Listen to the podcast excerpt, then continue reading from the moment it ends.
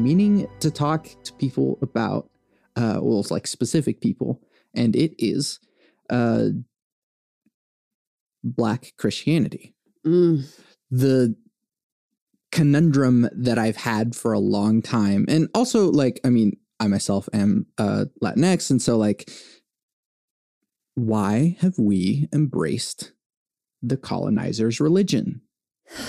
This is something I think about a lot too. I read um, Malcolm X's By Any Means Necessary, and he, okay, very radical in ways that um, people don't necessarily realize. Like, he was technically a segregationist. Like, he believed that black and white people should be separate. But what he believed was that black people should have the same exact resources that white people do. And so that that kind of comes into play um, a little bit but he he was very um adamant about um islam and muslim and black people were you know traditionally islam Mhm. and why did we drift away from it whenever we were brought um to the americas brought s- dragged whatever you want to call it Taken. taken forcefully obviously um but yeah so for me i'm half black um mom's white dad's black um and my dad was never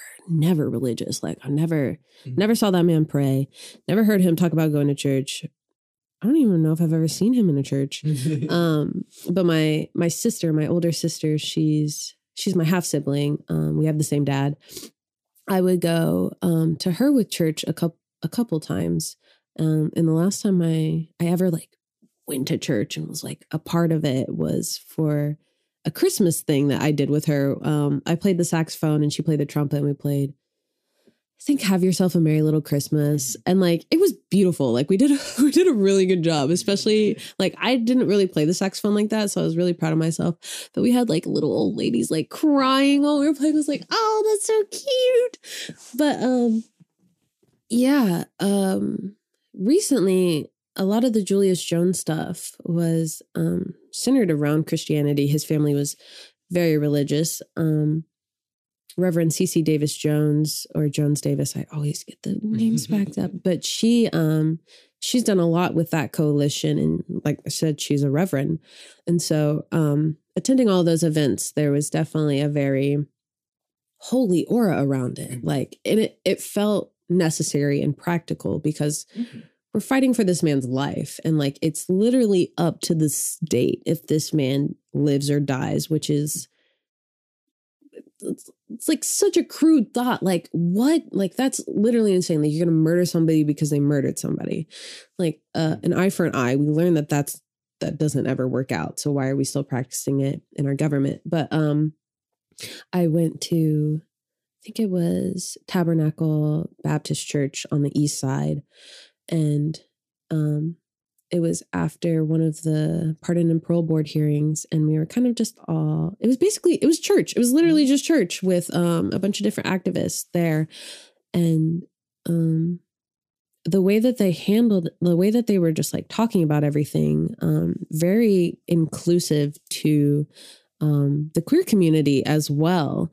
So whenever i i saw that i was like wow this is like a this is that new christianity. Like we're inclusive. Like we're not turning anybody away for any reason. Like that like if there's going to be christianity like that's a good that's a good form of it. Mm-hmm. But in terms of black people accepting christianity as you know our main form of like religion i think it's i think it's really because we're a lot of black people in the united states still live in the south. Mm-hmm. And the south is heavy on christianity um and even though it was sort of used against um, us for a long time, we sort of found a way to make it our own. Like Black Christianity is so different from white Christianity, and not um in like the super obvious way. My stomach is growling. not in like the super obvious way um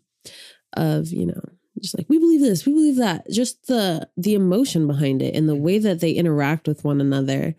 Um white churches just feel so like you got to do the right thing you got to do the right thing right now. Like you no room for mistakes like can't say the wrong thing. But black churches there's a there's a little bit more grace. Like obviously there's still some things that you shouldn't say at church but um they're they're more open to having difficult dialogue about um, the role Christianity Christianity plays in the suppression of certain groups. So, yeah, it's been interesting, um, sort of looking at that aspect of it. But yeah, religion is wild. Yeah, well, because I've been I've been doing l- lately for maybe even like the past year or something. I've been sort of analyzing what like I am and where like my roots are, but also like what the connotations are of just like colonization or just decolonization. And so the for the longest time, I, I've just been like, I'm not really like Hispanic, like not not culturally, anyways. That I don't I don't behave or like have any of the like cultural touchstones that like anyone would expect of someone that is embedded in that culture. Um, and I actually had a, a guest on the podcast sort of be like, hey, that's actually like harmful to yourself to like say that. And like, it took me a while to like understand like what that meant and so I, I really had to break it down to myself. And while i still don't necessarily like embrace like the cultural touchstones that would make me hispanic um i also uh acknowledge that i am regardless of whatever it is that i do or take part in. And so uh, I think that was one of the bigger things is that like, no, my music is Venezuelan American, regardless of if it sounds like it. Yeah. um, but then thinking of like colonization further of like the like I have a lot of like Native American American North and South uh like my on my dad's side, like his grandmother was straight up like indigenous, like they lived in the forest, like or in the jungle actually, because I was born in Venezuela. Um, and so like we like I have that sort of direct route to indigenous, but it's like, why are we Catholic? yeah, yeah. Catholicism is 100% just a product of colonization. Mm-hmm. Like they they really force it upon everybody in South America. This is a little like still on the same topic, but a little mm-hmm. just like quick question. So, do you prefer Hispanic or Latinx? What do you think is the the difference? I personally don't care. Love that. Um, uh, it's actually the same with pronouns. I don't care about my own pronouns. Um, but since other people lately seem to prefer Latinx, so I say that. Uh, sometimes Hispanic comes out because I don't have to say a weird sounding word. One weird thing that, like, of being bilingual is that I've always been self conscious about changing accent in the middle of a sentence. Yeah. And so I tell people my name is Santiago Ramones. That's like the anglicized version of saying yeah, my name. Exactly. My name is Santiago Andres Ramones Machado.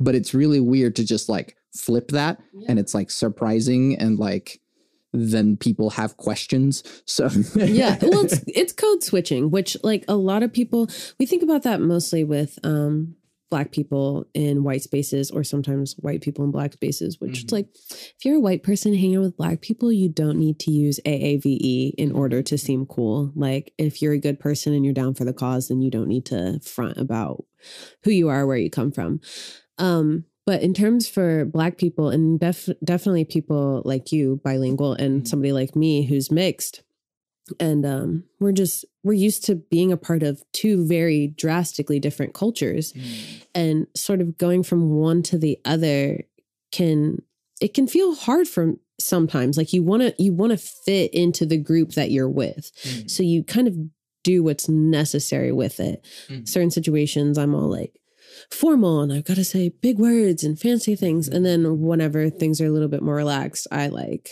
i go back to the to to normal anna and i'm and i'm chill again but um yeah def- code switching is it's so real and it's sort of like um a survival tactic Yeah.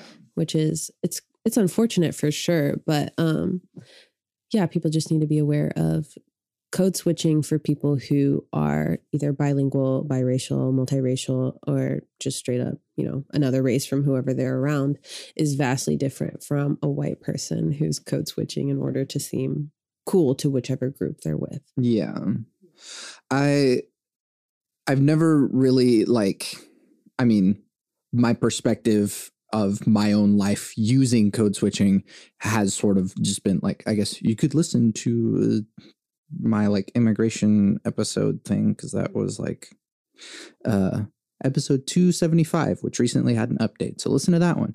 Uh but like the yeah it is sort of like a survival thing but also of like the because I grew up undocumented, I sort of had to like tone down the fact that I am not from here so that I don't gather unwanted attention. Oh yeah, and that's that's a whole other scary thing. It's literally a form of survival Mm. for for lots of people, which is oh, that's so sad that you had to do that. Like it's it's unbelievably heartbreaking. Um, but it's it's the harsh reality that Mm. a lot of people face. Um, but with that, like, I don't know, I I also have like little attachment to like cultural norms at all in a weird way because like uh I yeah, I'm also not Catholic. I'm not uh religious at all.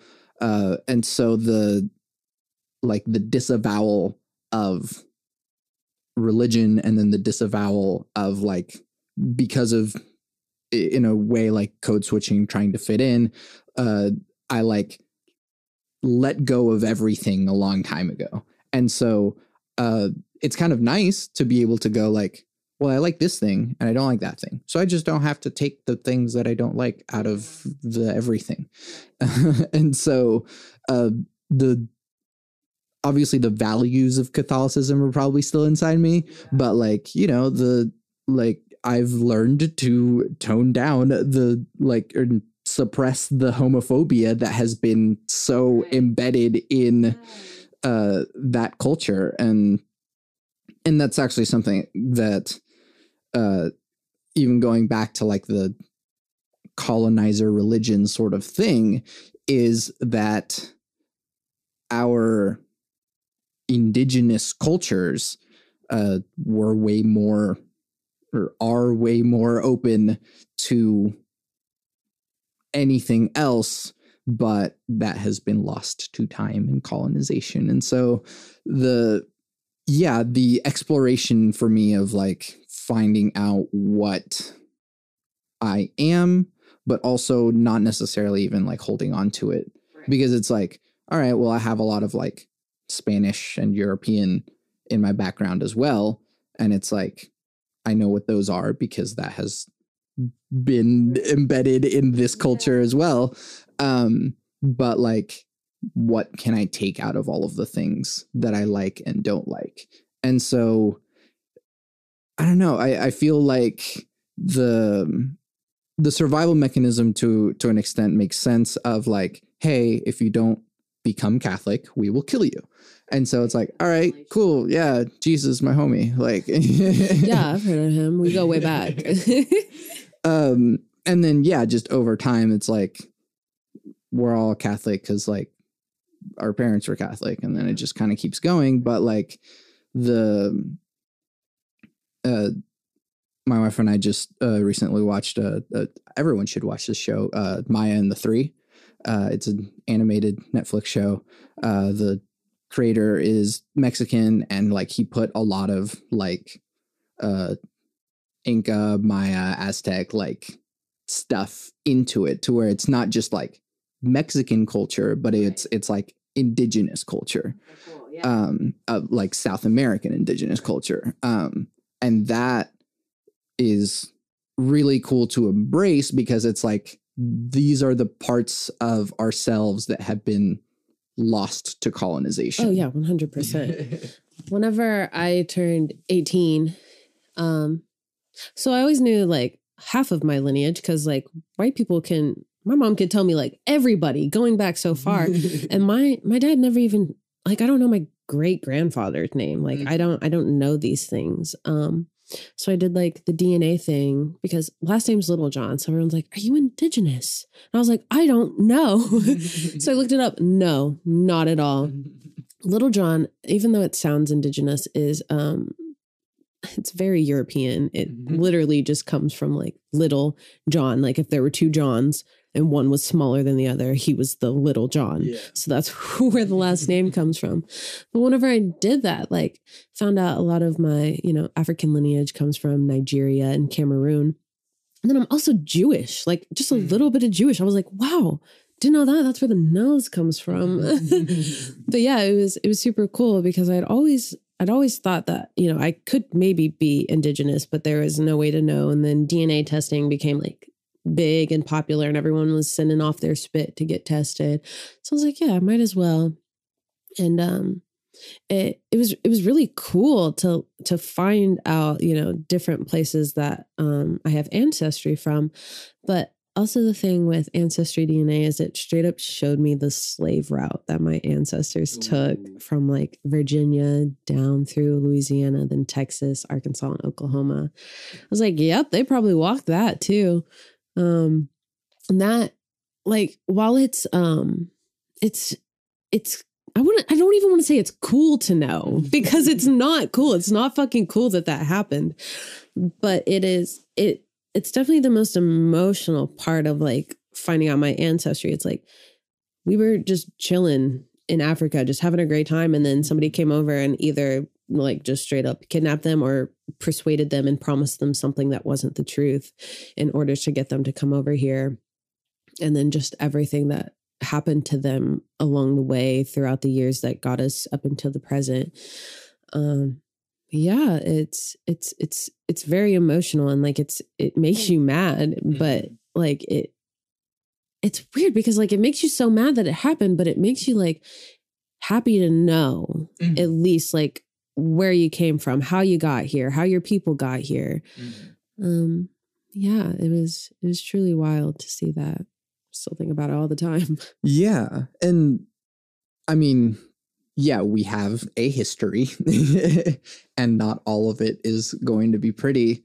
And so the in a weird way like it doesn't have to be like traumatic because it's like we are here now. Um and I mean, yes, we still feel the generational effects of like being kept out as a community for generations. but like it's good to know that like this is where we came from. And but again, like utilizing the aspects of it that we do like and utilizing aspects of it that we don't like because there is still a lot of like internalized like homophobia and internalized like racism that is embedded in these cultures um and so as the future generation ourselves we get to decide what traumas we like we want to perpetuate or not We- hopefully none but Uh, I think the the main I don't even want to say the main thing. So this is like about um I guess the queer community and the black community and black queer people. So as a black non-binary person um in Oklahoma, like there's not a lot of us. There are we are here. Don't get it twisted. We're here, but there's not very many of us. And so when having these conversations about like black with black elders about like my pronouns, they, them. I only do they, them. If you do she, her, I'm like, who dat? Mm. Who you talking about? Mhm. Not me.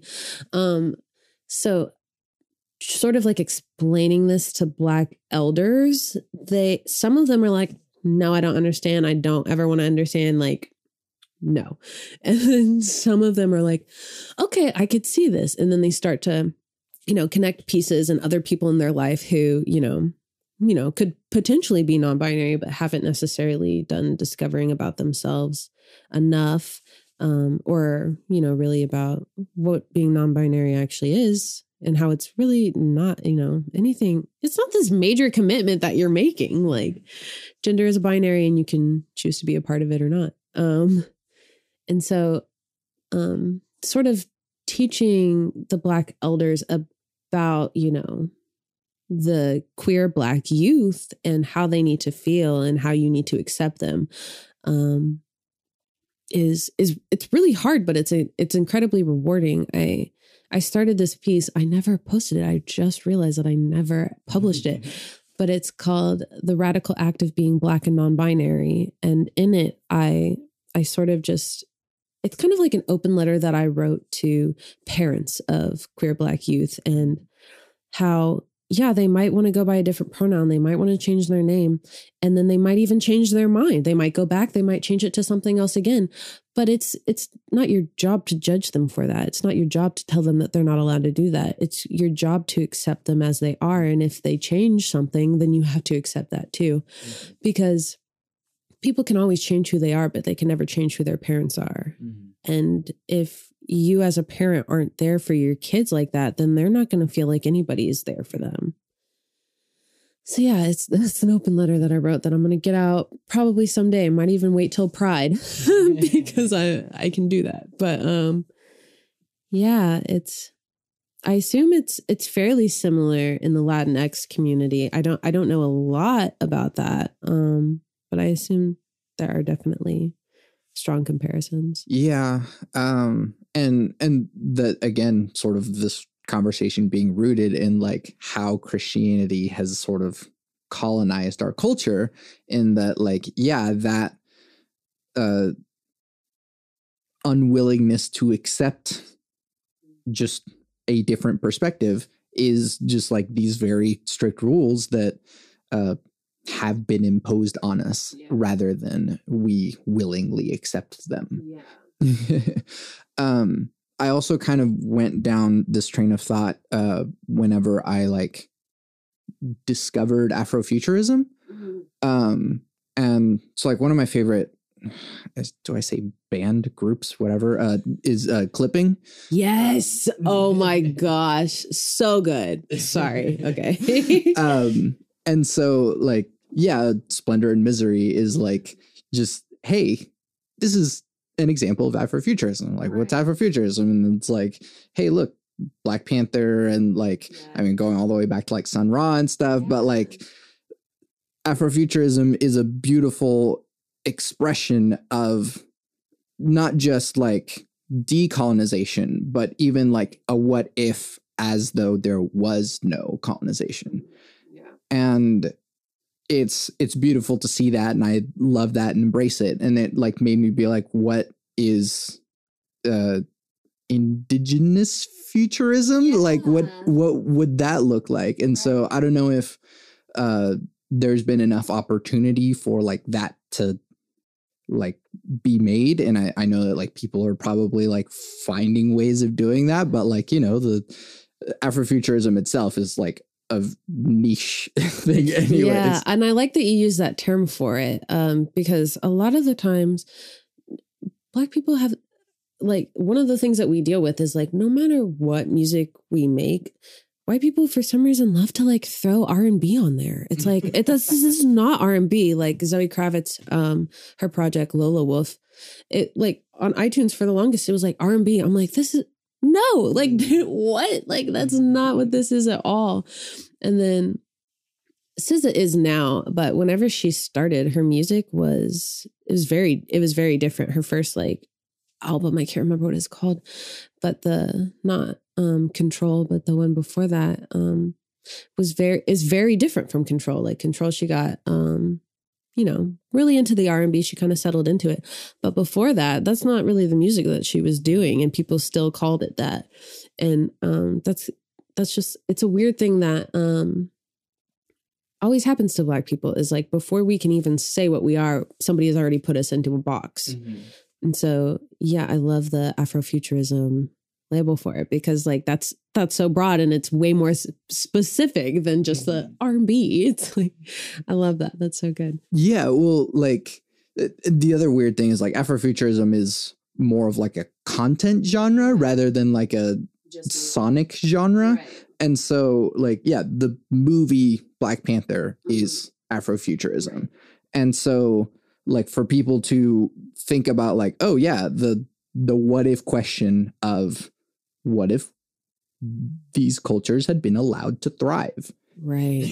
right. Oh my god. and and so it's a really cool thing to explore and then to celebrate um outside of colonization Right. And even with like Black Panther as an example, um in the story is like the reason they were able to thrive is because they kept themselves a secret. Like the world didn't know about what was going on there. They didn't know that they had all these like technological advancements because they kept it to themselves. Because I never I didn't read the comics, um, but I assume they that they knew that if they did that, then they would be overexploited, their resources would be drained, and then they'd be left with nothing. Essentially how Africa is now. Um, which is great. I'm so sad about Chadwick, and I know that they're talking about replacing him, um, It's- trying to. They're trying to decide if they want to like get a different person or if they. I don't know what they want, but we definitely deserve more than just the one movie. oh my gosh, like it, it was. It was truly groundbreaking to go see that in theaters, and it's like.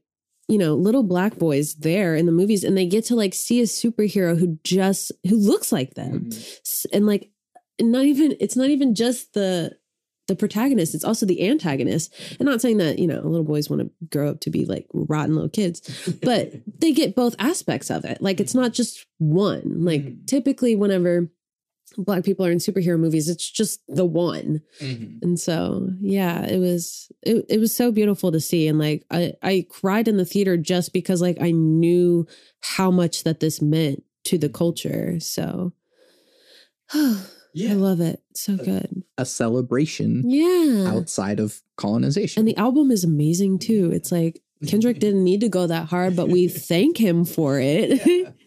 Even though only two songs were actually in the movie, it's okay. It's okay.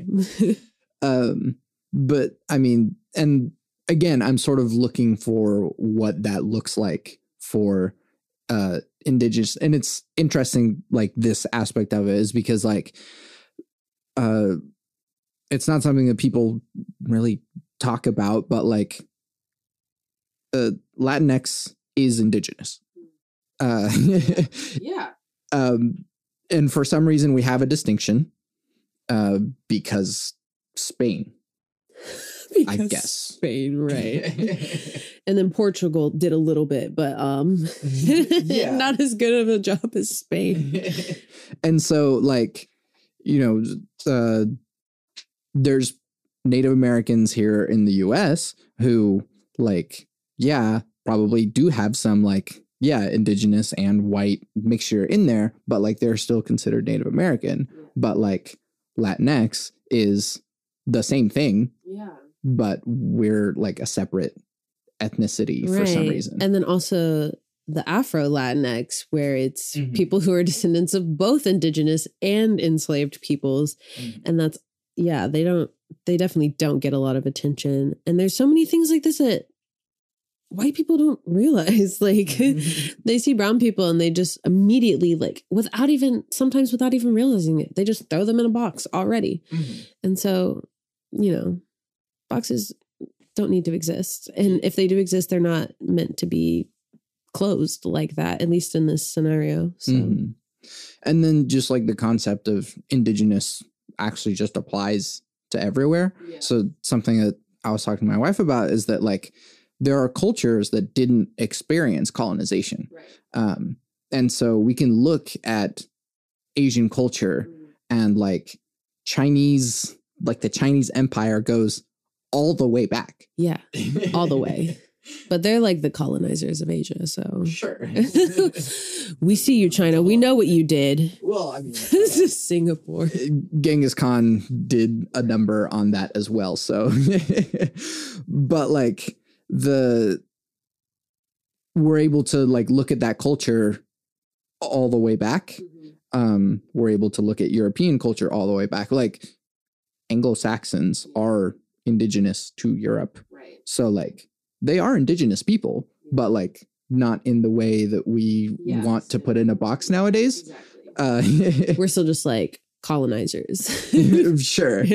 Um, and then like people that live in Africa are indigenous to right. Africa, Yeah. and like the people who remained there are all the way indigenous. Yeah, indigenous has it's like it's like a hot term over Sure. here in the Americas, like, um, and it's it's definitely new that we've started actually calling them Mhm. indigenous, like at least for you know the U.S. Like for the longest they were the Indians, and it's like, but this ain't India, and so they're like, okay, Native Americans, and it's like, okay, but we're not honoring that they were the Native Americans. And so it's indigenous has kind of, you know, become the the main acceptable term.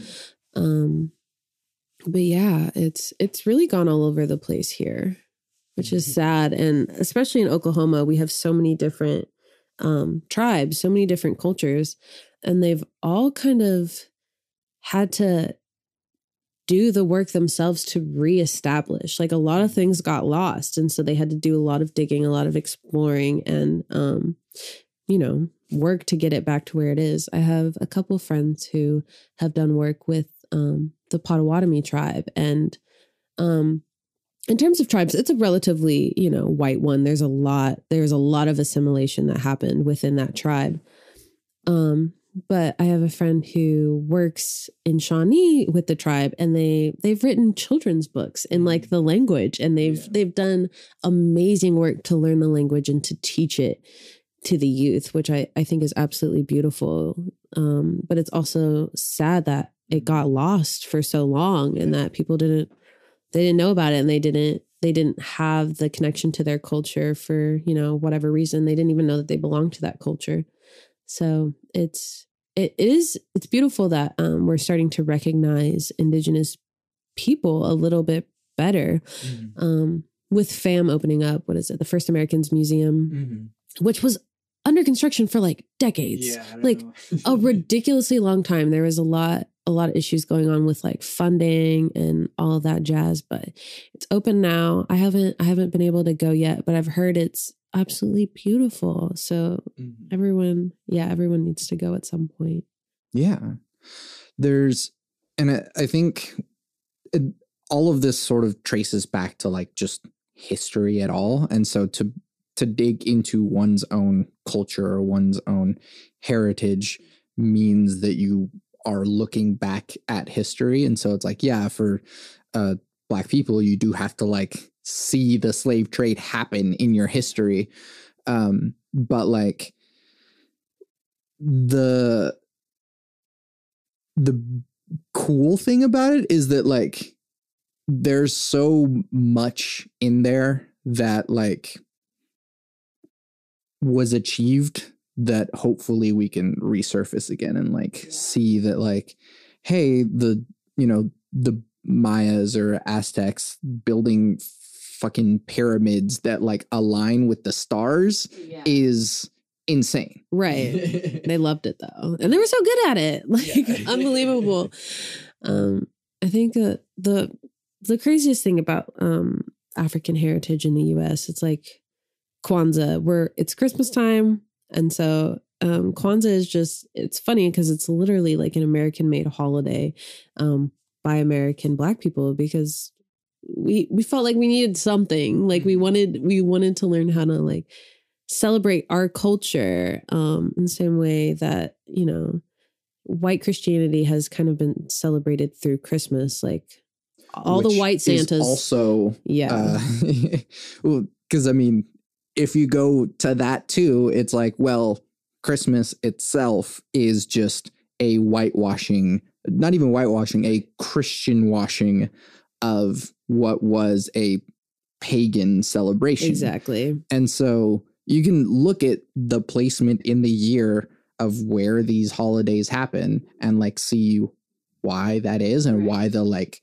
imagery is what it is. Right. And so like Christmas is all snowy and stuff. Why is that? Because like Jesus was born like in the desert. And so like what does that have to do with anything? And it's like, well, it's because it's a pagan celebration that had to do with like snuggling together for warmth because yay, we're surviving the winter. And Like- even the whole uh like Easter, like he he was dead for 3 days and then he came back and that's just really like a reflection of the sun because for 3 days the last 3 days of the mm-hmm. year the sun stays in the exact same spot and then it starts to move back in the direction that it had came. And so it's it's like literally Easter and the story of like Jesus's resurrection is literally just like a mirror image of like what actually happens in our solar system or on our planet at the end of every year. Yeah. Well, Christianity takes over. Yeah, but and but that's the thing. It's like it's it's also just like the next thing. Like empires rise and fall, and so like that's just the one that has lasted during our time, Right. which yeah has been a long time. Um, and it is just kind of like random. Like it could have been anything else. It could have been Islam. Yeah, and I just love that mm-hmm. it's like it's 2021 AD mm-hmm. after death of Jesus Christ. It's like even our years are based on literally Christianity, mm-hmm. which is absolutely wild and they don't really I don't want to say they don't deserve it, but um they don't deserve it.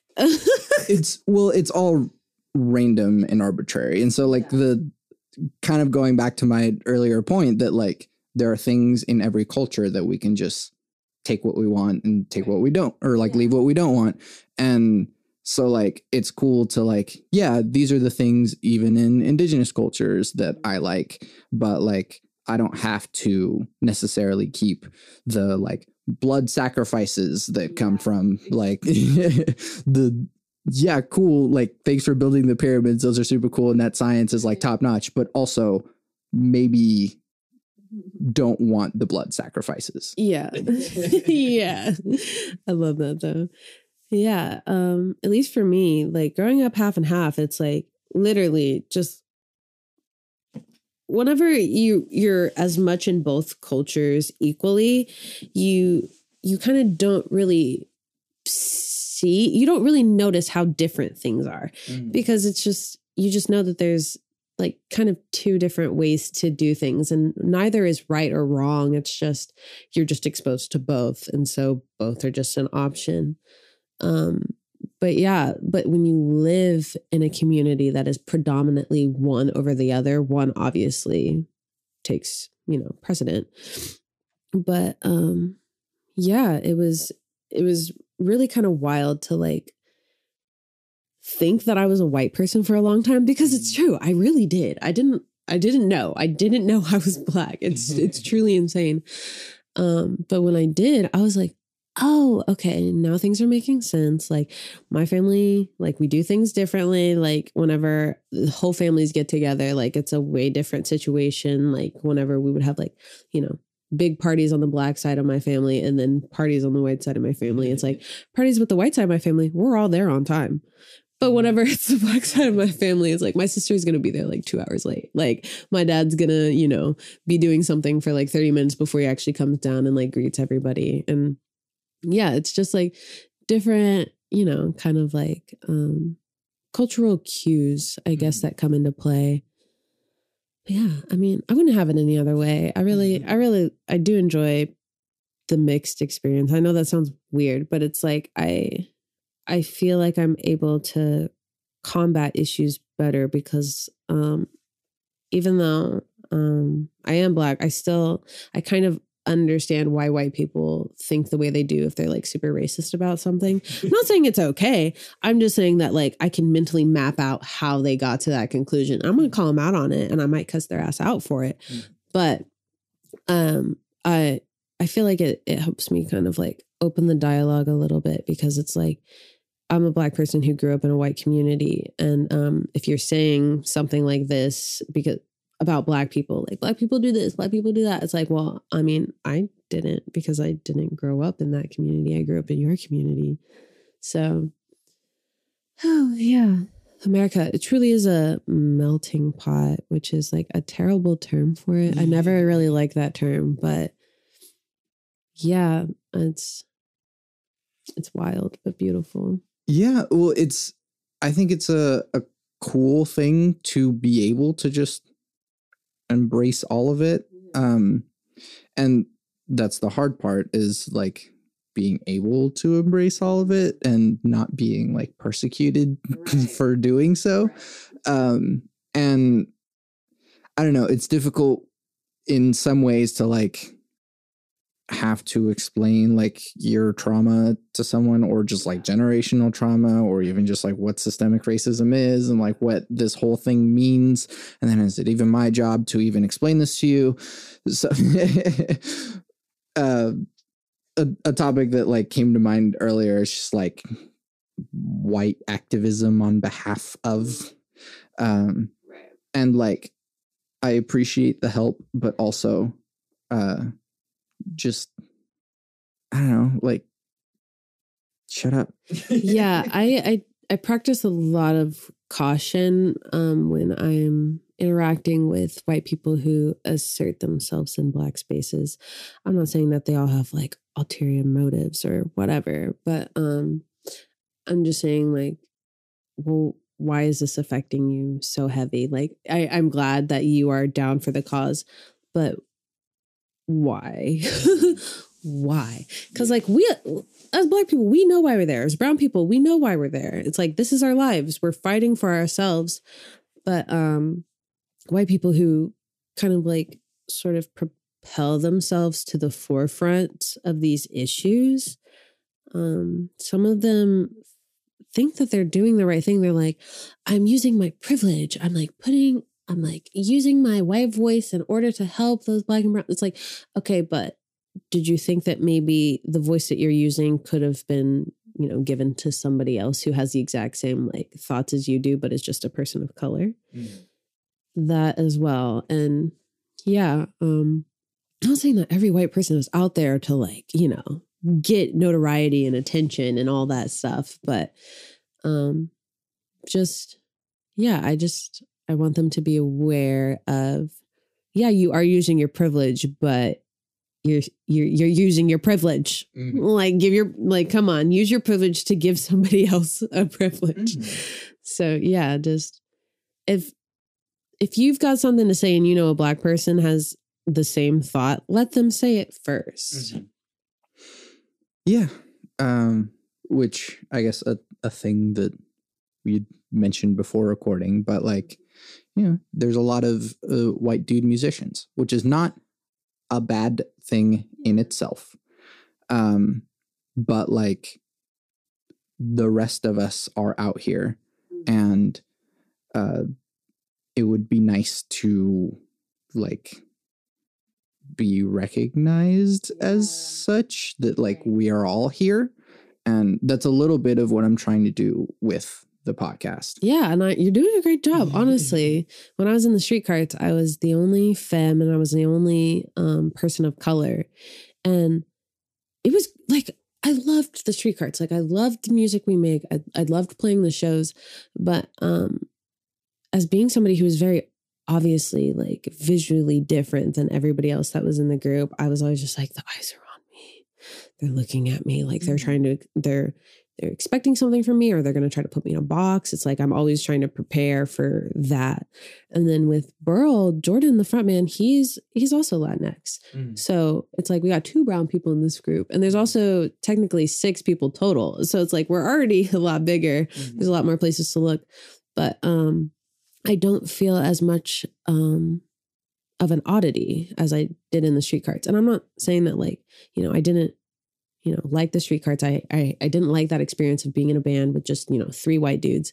But um it it definitely helps to not be the only like minority in a mm-hmm. group. It, like you feel like um your voice is more heard i guess Mhm. because um they're a little bit more aware of those things in ways that um you know a group that's just white dudes Mm-hmm. probably isn't. Um something that i dealt with a lot even at acm is i would say something and then it like nobody would like respond to it and then like seconds mere seconds later a white dude would say the exact same mm-hmm. thing verbatim that i said mm-hmm. and then somebody would be like that's a great idea. And it's like that was my idea and this happens all the time That is one of my biggest pet peeves. I hate it. It's it's it's so bad. So and like look a little bit my fault. Like I could be a little bit more brave and like say things out loud, but also as like a you know, a femme person in a male dominated industry, mm-hmm. you don't you don't necessarily you know have that much like you got to have major confidence to be mm-hmm. able to do that and like while i did meet some amazingly like nice people like like we met at acm and you were amazing you're so nice. But then there were there were some people that um were not just like about like a recording technique like a way that a way that i did something that um this white dude didn't agree with. He was like why would you even do that? That's so dumb. Like why would you even like waste your time doing that? It's like why would you even waste your time time trying to tell somebody that something that they're doing creatively is wrong or dumb? It's like in certain contexts you could be like well there's an easier way to get that outcome that you that you're doing without having to do as much work. Like there's so many ways to say things in a way that is encouraging Mhm. and informative and helpful other than just like why are you doing that? Why are you making that decision? Like that's so dumb. Like that oh that was that was like hurtful and like hard to deal with. And like that guy was not a friend. Like i i'm not going to call him a friend. And then even um having like um race conversations with different um white dudes from acm i remember i had a conversation um with a few because they wanted to say the n word like in rap songs. I was like um no and they're like, well, why? They already said it. Like, I can say it. And I'm like, no. And I even had this one friend who was like, I have as much privilege as a black man because my hair is long. And I was like, you can cut your hair though. Black men can't, can't change to the color of their skin. Yeah. It's not, it's not the same thing at all. And yeah, it's, it, it was truly in like wild to, to like experience and have those conversations but ultimately i feel like they did stop saying the n-word in rap songs at least whenever i was around. But um yeah it was it was a crazy experience there. Um i'm formulating this thought uh is that we as people of color have a very different experience with rules. Mm, yeah. Yeah we do. Like we have to follow the rules to a t or we're punished um essentially. Or we're like not good enough or whatever that right. is. And so uh we're never able to uh enforce the rules or challenge the rules um and we're yeah we're never going to be in a position of power that like allows us to even change those rules. So like it, while we're we just have to follow them. Right. Um versus like white people have a tendency to to be able to challenge rules and right. change rules. And so the one of the best things that i learned out of acm and then even further into my masters is that like rules aren't real Oh no, not at all. Especially no, not especially not with music. like all rules are fake. And the um my boyfriend, he's a white dude. Um it's something that I I've been trying to be a little bit better at because like I I try not to get in trouble. Like I I try my hardest not to get in trouble. So um I play by the rules in a not, not every single rule. I do break rules. Don't get it twisted. But I play by the rules in a way that will um keep me out of trouble essentially. Like I'm I'm very safe when it comes to like driving places. Oklahoma City is one of the deadliest places for black people in terms of interactions with the police. And so there's sometimes well where he'll be driving and um, he'll do something that I won't do in the car because I'm like they, they'll see me, they'll get me, and um, I'll be like, hey, don't do that, and I'll be like, no, it's fine, it's fine, it's fine. I'm like, okay, but you need to realize that your experience with the police is vastly different from mine. My brother and I, in February of this year, a white lady called the police on us because I got out of the car and she was parked on the line and my door tapped her door Mm. and she called the police on us. Like, and that's the second time that the police have been called on like me and somebody in my family. And the other time was whenever um my nephew at his own house crawled under his garage because he accidentally locked the front door behind him and he left the garage door cracked because he did that from time to time. He was a middle schooler. So he crawled under and this lady down the street thought it was a dude breaking in and called the police. And I'm like, this is a 12 year old Yeah. like that it it's just like i those situations are terrifying like luckily um earlier this year i had spent a lot of time interacting with the police over last year so i knew i knew what was going to happen and i knew how to interact with them um so they showed up and my brother was like the police are coming like we can't leave we have to we have to stay he was like freaking out and i was like you don't need to talk I'm the one who tapped her door. You don't have to say anything. So you're just going to sit there. You're going to keep your hands on the steering wheel and we're just going to tell them what they need to know. And so we were in my hometown. Um, we went there because I had to get a new car. Mine had gotten totaled. So my brother drove me up there and I, I called her mom and she she worked in the school district so she had she knows some of the cops and so she pulled up and they're like do i know you she's like yeah probably i'm counselor at the ninth grade center they're like oh miss mar and so like our white mother literally like was a cushion there like and this the lady whenever she called the police she straight up told them on the phone that me and my brother were black and that she was a white lady which is something the police do not need to know. Absolutely do not need to know.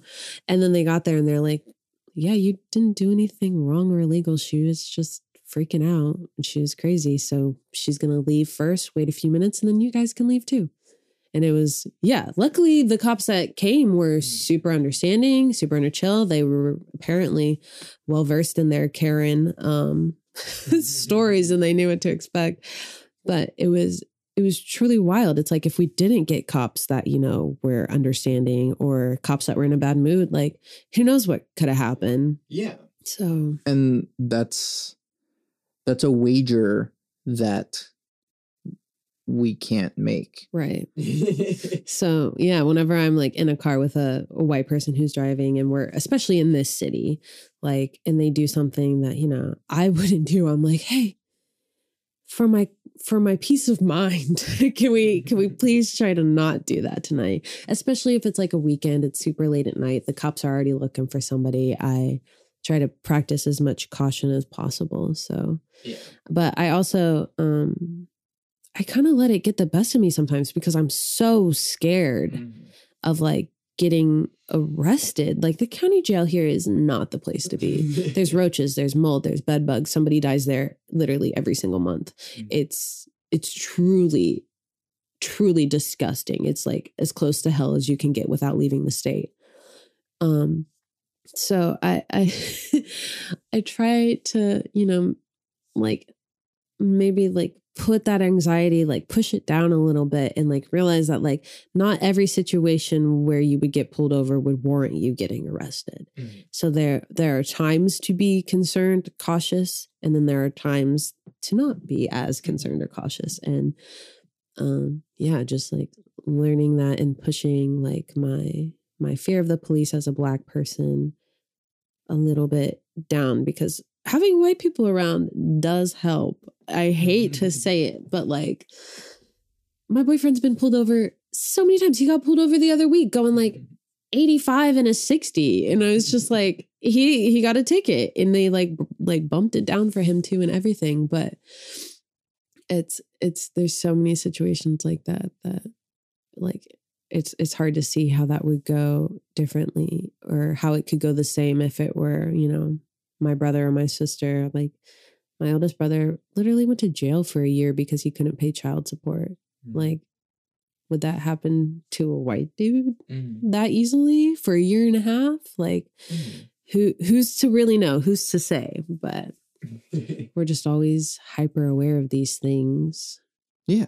Uh, I grew up undocumented, Yeah. and so uh, going to college, like commuting, because I went to UCO and later to ACM. Um, yeah, I like I I just drive the speed limit. Like there Right. is no The other exact option. speed limit, cruise control, and everything. Yeah. um because like it's it's one thing to like oh get pulled over and like pay a ticket it's like oh i don't have the money to pay a ticket and like that's that's a, a class struggle that anyone can share in but like also like hey if i get pulled over like who's to say they like run my not id and like at the time. And so like the yeah, interaction with police equals I could get deported. Yeah. So, Yeah. That's terrifying. Yeah. Nobody needs to live in fear like that. Like, I, I hate that the like slogan for the police is uh like to protect and serve. It's like where's the protection? Like the protection only comes after a crime has been committed and then it's not truly protection at that point because it didn't prevent anything from happening. Mm. But yeah, like getting pulled over as an undocumented person like you might yeah, they might not do anything. They might not like run it and see, but um yeah, if you were to like go to jail for something, like 100% they would run it. Like our county jail has two ICE officers, I believe, Mm. that are just like literally contract. Like this Mm. is something we don't have to have in our county jail. We literally do not have to have it. Mm. But the county wrote a contract with ICE Mm. to allow them to do that. And so it's it's like yeah, they could get arrested for something and then just like immediately deported. Mhm. It's just absolutely unfair and Yeah. Uh I now have a green card. We're cool. yes, let's but, like-. Uh yeah, uh that's a a trauma that doesn't go away. Um and so that is something else that like in explaining these things to people whose privilege may not allow them to see immediately is like yeah police interaction doesn't mean the same thing for you. Um and uh last thought uh the how do you feel about the like race class distinction? I was talking to my brother about this this morning that like some problems are like really just class distinctions and we sort of divide ourselves by looking at it racially and then there's other things that i was making the point of like the the race distinction will still be there and i actually quoted uh wesley's theory by uh, Kendrick Lamar because that's Cool. like that Wesley Snipes thing is the exact example of like doesn't matter how rich you are, you're still black. Right, exactly. So for the uh, let's just talk about like the everyday community. So here in the city, um this area is I li- I live in just not Nichols Hills. yeah, this is just barely not. distinctly not Nichols Hills. yeah, but Nichols Hills is a lot of most it's a majority white neighborhood. East side, majority black. West side got a lot of Latinx community as well as the south side. Mhm. but the west side also has a lot of poor white people. So basically, on all the outskirts of Oklahoma City, you have these marginalized communities, um, and they're the, th- the okay.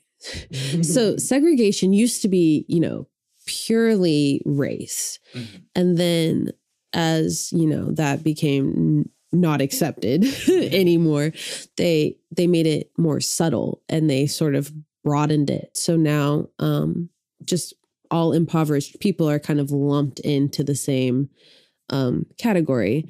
So if if you're black and poor you're going to have a hard time. If you're already poor if you're just poor and white you're going to have a hard time. But the thing is is like people are more likely at least like big companies are more likely to trust and go with a poor white person than a poor black person. Mm.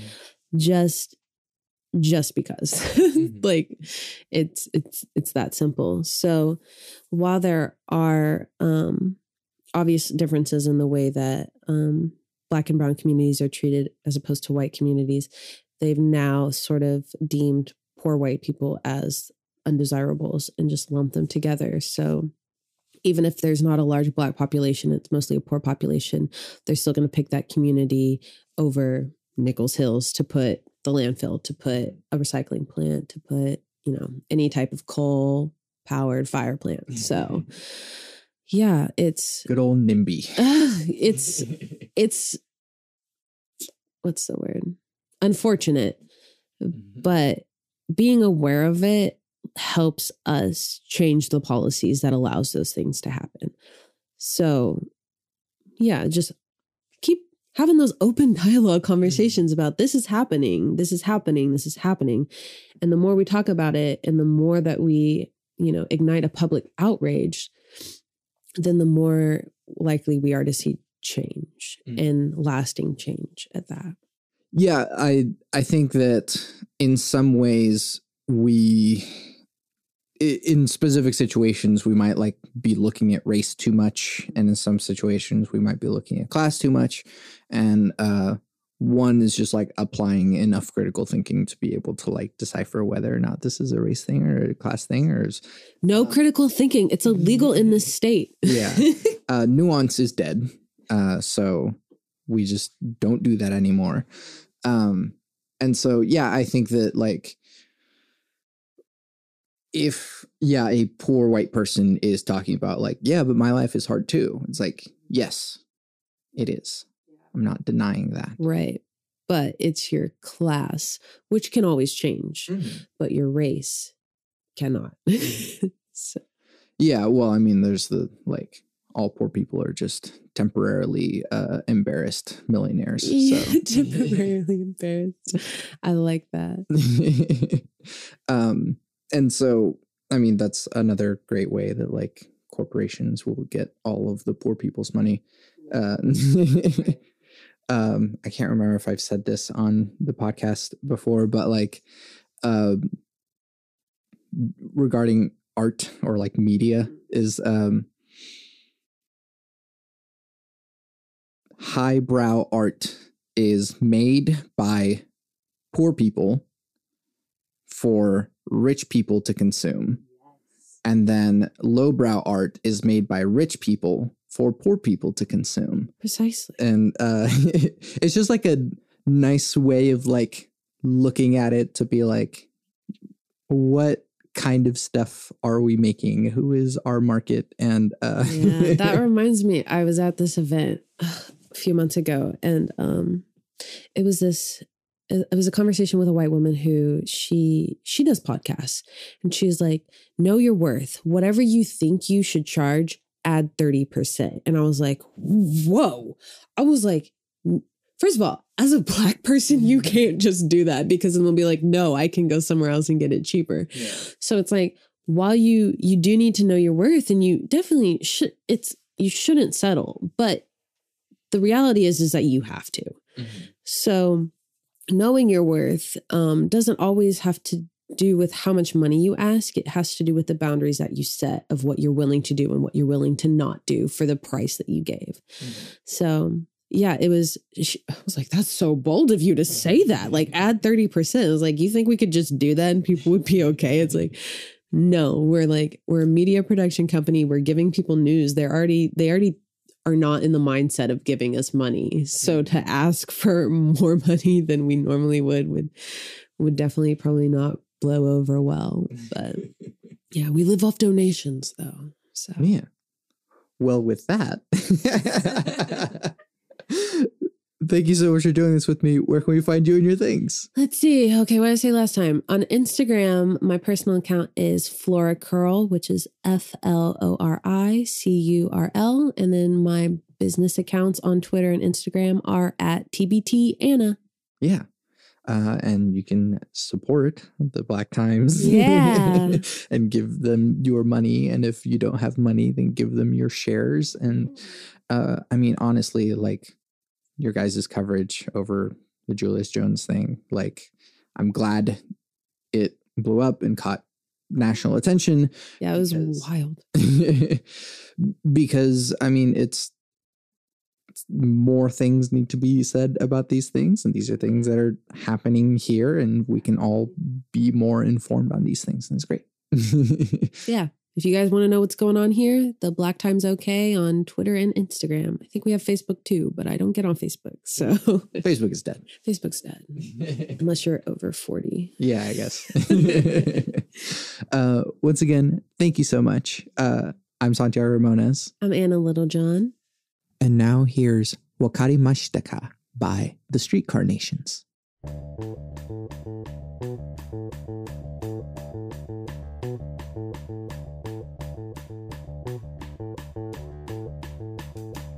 met you in Sapporo, where the snow falls all around. I tried to get to know you, but I couldn't make a sound. Pick it up.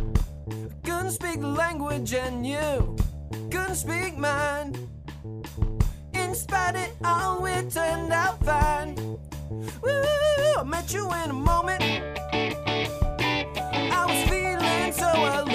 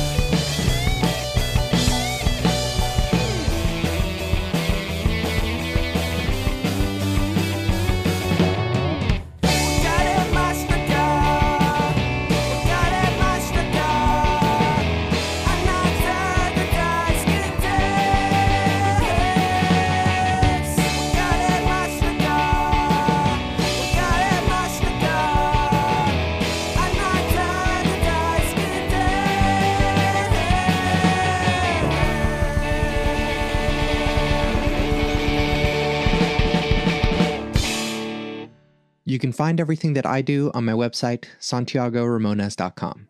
I make music and produce audio. The music you're hearing now is music I made. You can listen to official releases by Santiago Ramones on Spotify, Apple Music, and the other streaming places. Or you can buy it on Bandcamp because a single purchase is the monetary equivalent of streaming it all day, every day for about a week. I'm working on an album, so if you'd like to hear that at some point, you can buy my music or you can support me on Patreon. There's a Discord server in which we discuss deep topics from the podcast, but it's also a community of beautiful human beings. All the links to all my things are on my website, santiagoramones.com. If you like the podcast, leave comments on social media, leave reviews saying how much you like the podcast, and tell your friends about it.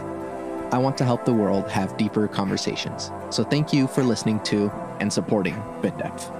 I where is it? Yeah, yeah. yeah. I was on the podcast with my three things. They shape my life philosophy. Those three things are love never fails. It's going to be okay. I might be wrong.